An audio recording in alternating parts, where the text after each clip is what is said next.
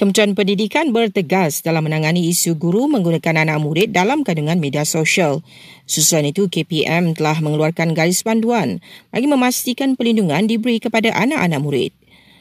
Lebih 4,700 saman lalu lintas direkodkan pada hari pertama UP Hormat Undang-Undang Fasa 2 di KL yang bermula kemarin.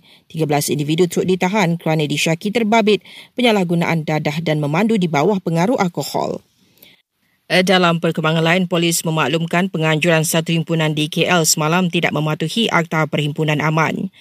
Kira-kira 5,000 rakyat pelbagai kaum menghadiri sambutan Hari Malaysia peringkat kebangsaan di Kuching, Sarawak malam tadi.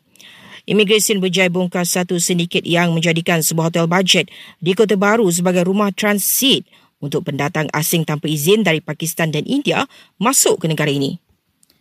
Perdana Menteri memaklumkan semua keluhan rakyat yang disuarakan kepada Yang di-Pertuan Agong dan Raja Pemaisuri Agong semasa kembara kenali Borneo akan diteliti serta diselesaikan dengan sebaiknya. Raja Pemaisuri Agong Zahir rasa suka cita kerana makanan kegemaran rakyat Malaysia roti canai dinobatkan sebagai roti terbaik di dunia oleh Taste Atlas baru-baru ini. Polis Terengganu Sakan terima laporan berhubung kes seorang murid dipercayai di belasah pelajar lain dalam kejadian di sebuah sekolah menengah di Kuala Nerus. Dan Jabatan Kesihatan Negeri Sabah buat laporan polis bagi nafi dakwaan kononnya berlaku kes rampas bayi di hospital di negeri itu.